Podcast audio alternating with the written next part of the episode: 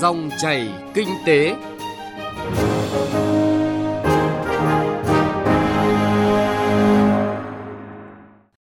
Các biên tập viên Thành Trung và Xuân Lan xin kính chào quý vị và các bạn.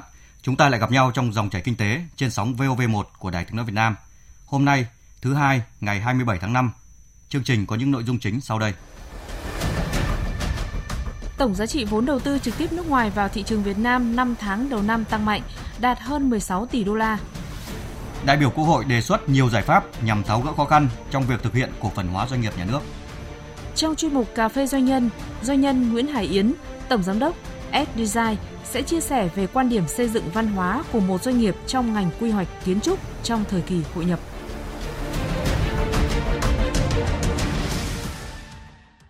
Trước hết là một số thông tin kinh tế đáng chú ý.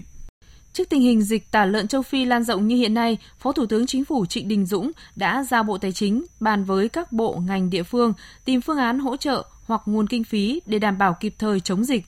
Đồng thời, chính phủ cũng giao Bộ Công Thương xây dựng cơ chế hỗ trợ, huy động các doanh nghiệp đầu tư kho trữ đông thịt lợn để có thể bình ổn giá vào các tháng cuối năm. Theo Bộ Công Thương, tại các hệ thống siêu thị của Việt Nam, hàng trong nước sản xuất đã chiếm lĩnh áp đảo từ 90 đến 93%, còn với hệ thống siêu thị của nước ngoài, hàng hóa do Việt Nam sản xuất cũng chiếm tỷ lệ từ 60 đến 96%. Điều đó cho thấy hàng trong nước sản xuất ngày càng được tin dùng và có vị trí vững vàng trên thị trường. Theo Bộ Kế hoạch và Đầu tư 5 tháng đầu năm, tổng giá trị vốn ngoại rót vào thị trường Việt Nam đạt hơn 16 tỷ đô la, tăng 69% so với cùng kỳ năm ngoái. Hà Nội tiếp tục là địa bàn thu hút nhiều vốn đầu tư nước ngoài nhất với tổng số vốn đăng ký hơn 4 tỷ 790 triệu đô la. Đứng thứ hai là thành phố Hồ Chí Minh và thứ ba là tỉnh Bình Dương. Do khan hiếm hàng, giá thanh long được thu mua để xuất khẩu đang ở mức rất cao.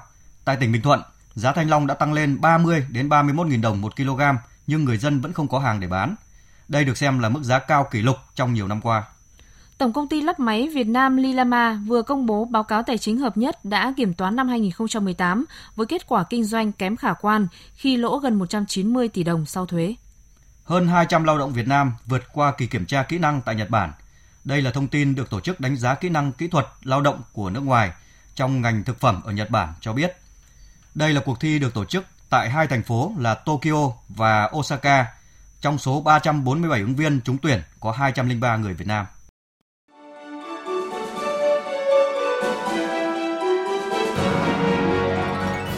Dòng chảy kinh tế, dòng chảy cuộc sống.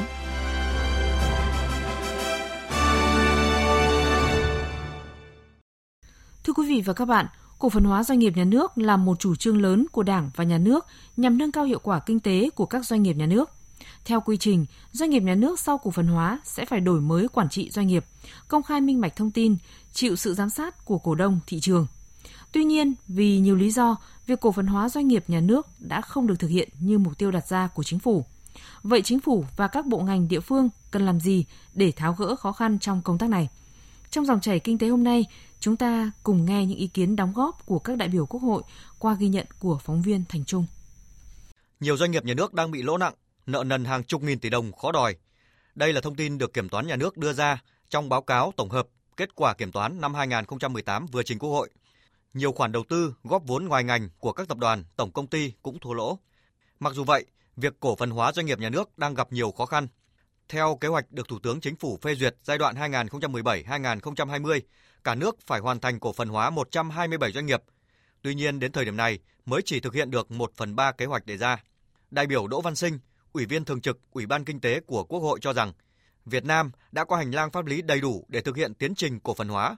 Vấn đề là tổ chức thực hiện như thế nào trong cái phương án nó có rất nhiều vấn đề. Một là thông tin có minh bạch hay không đối với nhà đầu tư. Thứ hai là cái kỳ vọng người ta muốn có hay được, có đạt được kỳ vọng người ta không. Ví dụ, một cái dự án mà anh chỉ đưa ra phương án, anh chỉ ban cỡ khoảng độ 30% thôi. Nhưng mà nhà đầu tư người ta bảo nếu mà tôi muốn cái này, tôi phải mua hết khoảng ít nhất 51% cơ. Nó không gặp nhau thế, vậy thì rõ ràng người ta người ta chả mua để làm gì. Vậy thì rõ ràng tại sao nó chậm? Thì đây là chính chính chính phủ phải đánh giá lại tại sao nó chậm thì mới đưa ra giải pháp được theo đại biểu Nguyễn Đức Kiên, đoàn Sóc Trăng, việc chính phủ đặt ra tiến độ cổ phần hóa doanh nghiệp là để phấn đấu, nhưng không làm bằng mọi giá để đạt được chỉ tiêu đó. Trên thực tế, sau cổ phần hóa, phần lớn các doanh nghiệp chưa thay đổi về chất bởi tỷ lệ nắm giữ cổ phần của nhà nước vẫn là quá lớn. Trong bối cảnh tình hình kinh tế trong nước và thế giới có nhiều biến động như hiện nay, việc nắm bắt tín hiệu của thị trường để có chính sách phù hợp và linh hoạt là rất quan trọng để thực hiện công tác này. Chúng ta không giải quyết được triệt để cái vấn đề giữa quản trị phần vốn của nhà nước và cái phần quản trị phần vốn của các cái doanh nghiệp và các nhà đầu tư khác họ đóng vào.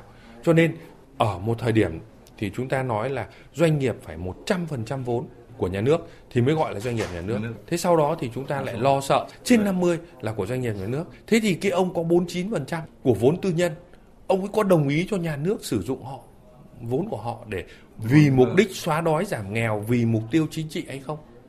Đại biểu Bùi Văn Phương, đoàn Ninh Bình nêu ý kiến, việc chính phủ đặt ra kế hoạch để thực hiện là rất rõ ràng, nhưng chưa ràng buộc trách nhiệm cụ thể đối với người đứng đầu các bộ ngành địa phương. Đây là vấn đề cần được quy định cụ thể hơn trong thời gian tới. Ông Bùi Văn Phương nói.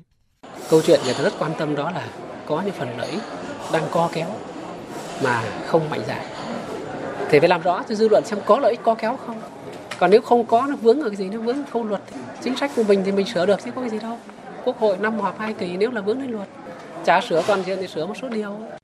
Kết quả kiểm toán chuyên đề việc xác định giá trị doanh nghiệp thực hiện cổ phần hóa doanh nghiệp nhà nước thuộc quản lý của Ủy ban nhân dân thành phố Hà Nội giai đoạn 2013-2017 vừa được công bố cũng đã chỉ ra nhiều sai sót về xác định giá trị quyền sử dụng đất, sử dụng tiền thuê đất để góp vốn liên doanh, chưa giám sát chặt chẽ tiền thu từ bán cổ phần lần đầu và thoái vốn. Những sai sót này cần được các bộ ngành địa phương rút kinh nghiệm để tránh mắc phải trong quá trình cổ phần hóa doanh nghiệp nhà nước trong thời gian tới.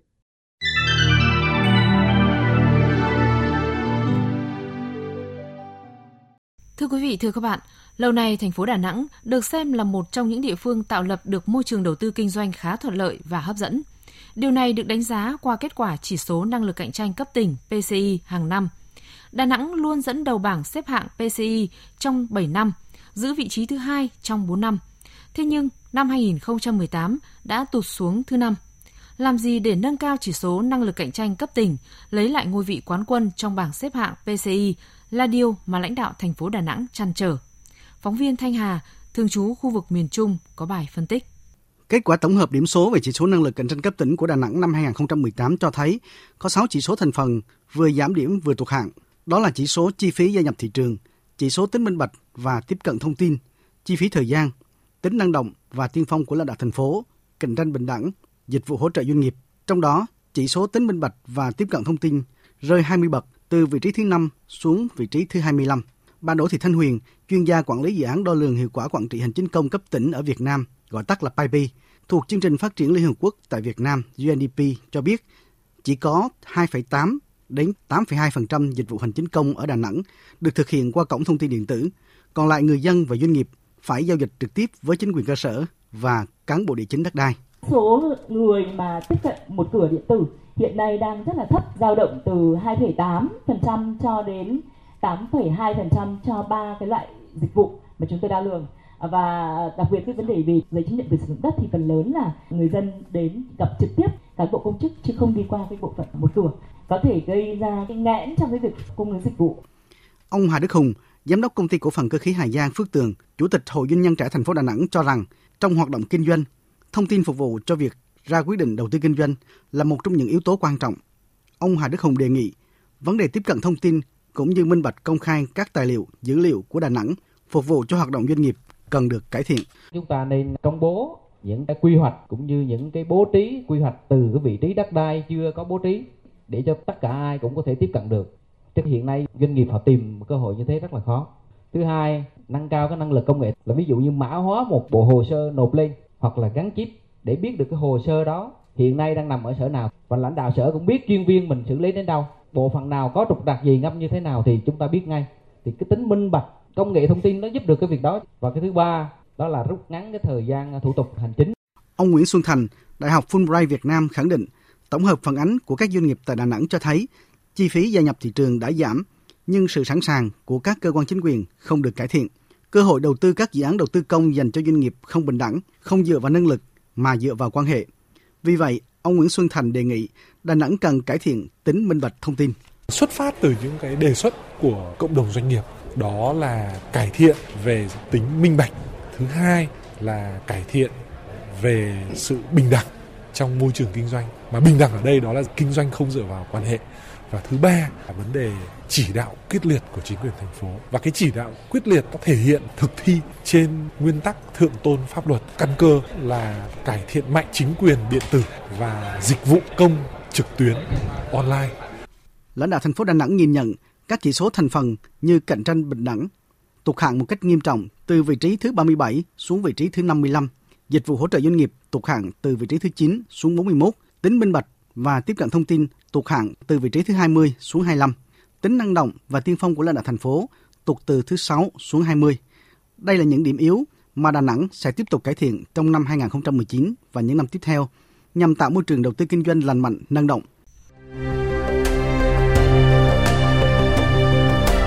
Cà phê doanh nhân.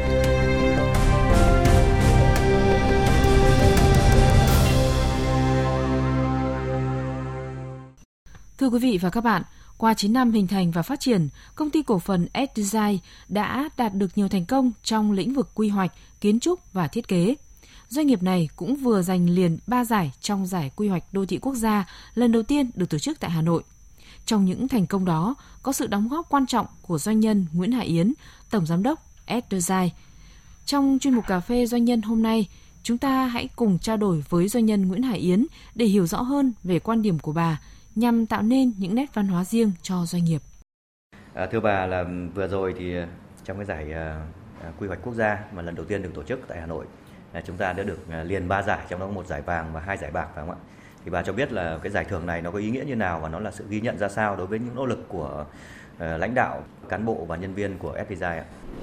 Trước hết là khi mà có thông tin cũng khi mà ban tổ chức gửi thư báo rằng là chúng tôi đã đoạt ba giải à, À, ba giải thưởng thì thực sự là nói cảm xúc như thế nào thì chúng tôi thực sự là rất là vui và tự hào. Vì nếu mà nói về người làm nghề thì cái giải thưởng nó không phải là một cái để à, mang ra sâu ra cho mọi người, nhưng mà nó là một cái được đánh giá cả một sự nỗ lực của một tập thể, của một công ty và của một tập thể.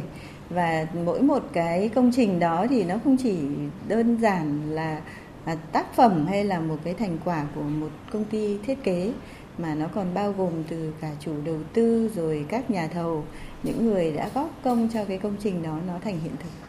À, vâng, à, được biết là S-Design đã thu hút được một đội ngũ kiến trúc sư vừa trẻ và được à, đào tạo bài bản. Trong đó có rất nhiều những kiến trúc sư nước ngoài nữa. Yếu tố nào của doanh nghiệp mà được xem là hấp dẫn nhất đối với họ theo bà và đánh giá là cái yếu tố nào?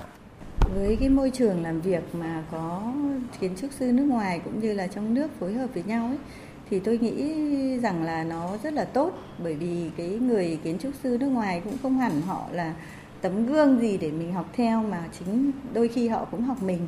Nhưng ở họ cũng toát ra được một cái nhìn và cái suy nghĩ tư duy nó có khá là văn minh. Họ sinh ra và lớn lên trong một cái môi trường và được đào tạo học trên một cái nền văn minh à, họ có những cái tư duy mà nó phát triển nhanh hơn mình một chút. Nhưng về kỹ năng thì tôi vì làm việc với hai hay à, các nhóm kiến trúc sư khác nhau cả trong nước ngoài khác nhau thì tôi đánh giá rằng là à, người nước ngoài thì họ có cái bài bản có cái nền. Nhưng cái độ nhanh nhạy cái ứng biến thì người mình lại tốt hơn và chính vì trong một cái môi trường làm việc như vậy thì cả hai học được nhau rất là nhiều. Bổ trợ cho nhau. Và bổ trợ cho nhau rất là nhiều thì à, tôi vẫn hay nói đùa với cả à, nhân viên của chúng tôi là à, thực ra khi các em đến đây làm việc thì giống như các em đang được đi học mà lại có tiền. Theo bà thì à, những doanh nhân nữ thì có những cái lợi thế như thế nào khi mà khởi nghiệp cũng như là bước vào cái nghiệp kinh doanh và thực tế của bà thì bà đã sắp xếp cái thời gian như nào để vừa sát sao với công ty nhưng mà lại vừa có cái thời gian để chăm sóc cho tổ ấm của mình ạ? Khi mà bạn bước chân vào đây thì bạn thấy công ty tôi là một công ty tư vấn thiết kế mà lại có nhiều nữ. Cái lý do nó nhiều nữ bởi do tôi tuyển nữ. Cái lý do nhiều nữ là bởi vì những người nữ người ta ở lại đây với tôi. Yeah. Dạ. Tại vì một công ty mà vận hành thì bao giờ nó cũng sẽ có người ra và người vào thì trong cả một quá trình dài, chúng tôi cũng luôn luôn có à, các cái cái cái nhân sự thay đổi. Nhưng bởi vì có lẽ do là tôi là nữ cho nên tôi có những cái nhìn và cảm thông với người phụ nữ rất là nhiều. Nên đa phần những người phụ nữ bước chân vào công ty tôi thì không ra nữa. Chứ không phải do là à thấy nữ thì tôi ưu tiên. Phụ nữ thì có nhiều cái thiệt thòi hơn nam giới trong ngành nghề, đặc biệt là ngành nghề này thực ra cái ngành nghề này nếu mà đếm trên đầu ngón tay về phụ nữ làm lãnh đạo như tôi chắc không nhiều đâu. À, vì người ta khá là vất vả. À, bạn gặp tôi ở đây là trong một cái môi trường là trong nhà ngồi đây mặc một chiếc váy ở trong phòng như thế này nhưng nay mai tôi ra công trường thì tôi đã phải có những cái trang phục để mình đi được ra công trường tôi cũng từng đi những cái chiếc thang máy ngoài công trường lên đến những cái tầng cao mặc dù mình rất sợ độ cao. Hay là trèo uh, tôi cũng từng lặn lội hàng cùng với ông Salvador đi những cái dự án mà khảo sát ban đầu uh, hàng hàng trăm hecta vừa bằng đường bộ vừa bằng đường ô tô đường gập ghềnh khúc khỉu. Uh, rồi tôi cũng đã từng lạc trong những cái cánh rừng mà cháy và khi mà tôi lạc như vậy thì đoàn của tôi tìm được tôi thì mọi người ôm chầm lấy nhau và rất, rất xúc động. Thì qua những cái trải nghiệm như thế thì tôi thấm thía rằng là cái con đường đi nó không thuận lợi với phụ nữ. Tôi mà về nhà kể với gia đình tôi rằng tôi như thế chắc mọi người không cho tôi làm. À, tôi lặng lẽ chấp nhận và tôi thấy rằng là mình chịu đựng được. Làm thế nào để để, để cân đối giữa một cái người phụ nữ làm việc xã hội và một cái người phụ nữ trong gia đình việc đầu tiên là, là tôi sắp xếp tổ chức theo một cách như thế này. Chẳng hạn như đời thường hàng ngày nếu không có việc gì phải đi công tác thì ờ, 5 giờ tôi rời khỏi công ty và trở về nhà. Chỉ đến 6 giờ có thể các bạn gọi tôi là tôi không nghe máy nữa. Tôi tập trung vào việc gì? Nấu cơm dọn dẹp chuẩn bị cái bữa ăn tối cho gia đình. Và với gia đình tôi thì có một cái câu chuyện bất di bất dịch đó là luôn luôn cố có những cái buổi tối ăn với nhau tối thiểu một tuần là 6 bữa chứ không phải là 5 bữa. À, có thể có một bữa nào đó thì mình không ăn nhà và đi ra ngoài. Cái việc thứ hai là khi làm một người phụ nữ kinh doanh ra ngoài thì ờ, không tránh khỏi việc tôi như vừa phải kể với bạn rằng là tôi phải đi công tác phải đi trèo đèo lội suối có thể có những cái chuyến công tác dài ngày 3 đến 5 ngày. À, tất nhiên là à, tôi phải à, nói với các con cũng như là nói với chồng rằng là chúng ta hãy chia sẻ với nhau chúng ta hãy cùng cùng giúp nhau để mà, mà phát triển. Cái sự chia sẻ rất chân tình chân thành và thật một cách uh, chân thành nhất thì tôi nghĩ là những người trong nhà tôi chồng tôi và các con tôi đều hiểu và thông cảm. Đấy là sự cân bằng cân bằng bao gồm cả uh, sinh hoạt cân bằng cả về tinh thần. Ờ, hiện nay thì à, chúng ta thường hay nói nhiều về cái câu chuyện là văn hóa doanh nghiệp. Ở mỗi doanh nghiệp lại lại lại xây dựng một cái văn hóa khác nhau như vậy thì theo bà thì cái giá trị nào là giá trị cốt lõi mà S Design xây dựng lên mà nó là cái điểm nổi bật về văn hóa của S Design ạ? Tôi nghĩ đơn giản rằng là tất cả các tập đoàn, các công ty họ đều đi một cái ờ, lối văn hóa như vậy. Đó là nề nếp, là kỷ luật, là những cái uh, cố gắng là mình làm sao mà để cho cái đời sống anh em nó có những cái môi trường làm việc tốt. Đấy là cái cơ bản. Nhưng tôi nghĩ là riêng S Design thì nó hơi có một cái khác, đấy là mẫu hệ. Tức là một người lãnh đạo là một người phụ nữ và là một người mẹ. Tôi đem cái hơi thở của một người phụ nữ, một người mẹ đến cái công ty của mình. Tôi muốn xây dựng cho mọi người đến đây. Nó giống như một ngôi nhà. Thì tôi muốn mọi người yêu quý nó, thân thiện với nó. Đấy là về không gian. Và cái thứ hai nữa là đối với người bên cạnh, có nghĩa là đồng nghiệp. Và với sếp thì nó có cái sự gần gũi còn một cái nữa mà tôi đang xây dựng cho công ty ngay từ khi mà công ty thành lập được 2 tháng thì trong một cái cuộc họp với nhân viên mỗi một năm chị hứa với các em rằng sẽ đưa các em đi đến một đất nước để học hỏi và đến bây giờ thì chúng tôi cũng đã đi được rất nhiều nơi nếu như là lát nữa tôi bạn sẽ có thể nhìn thấy những cái bức ảnh chúng tôi chụp chung trên từng chặng đường chúng tôi đi. Vâng, xin cảm ơn à, doanh nhân à, Nguyễn Hải Yến về cuộc trao đổi vừa rồi. Quý vị và các bạn thân mến, cuộc trao đổi giữa phóng viên Đài Tiếng Nói Việt Nam với doanh nhân Nguyễn Hải Yến, Tổng Giám đốc Công ty Cổ phần S-Design vừa rồi cũng đã kết thúc chương trình Dòng chảy Kinh tế hôm nay. Chương trình do biên tập viên Thành Trung và nhóm phóng viên Kinh tế thực hiện. Xin chào và hẹn gặp lại quý vị và các bạn trong các chương trình sau.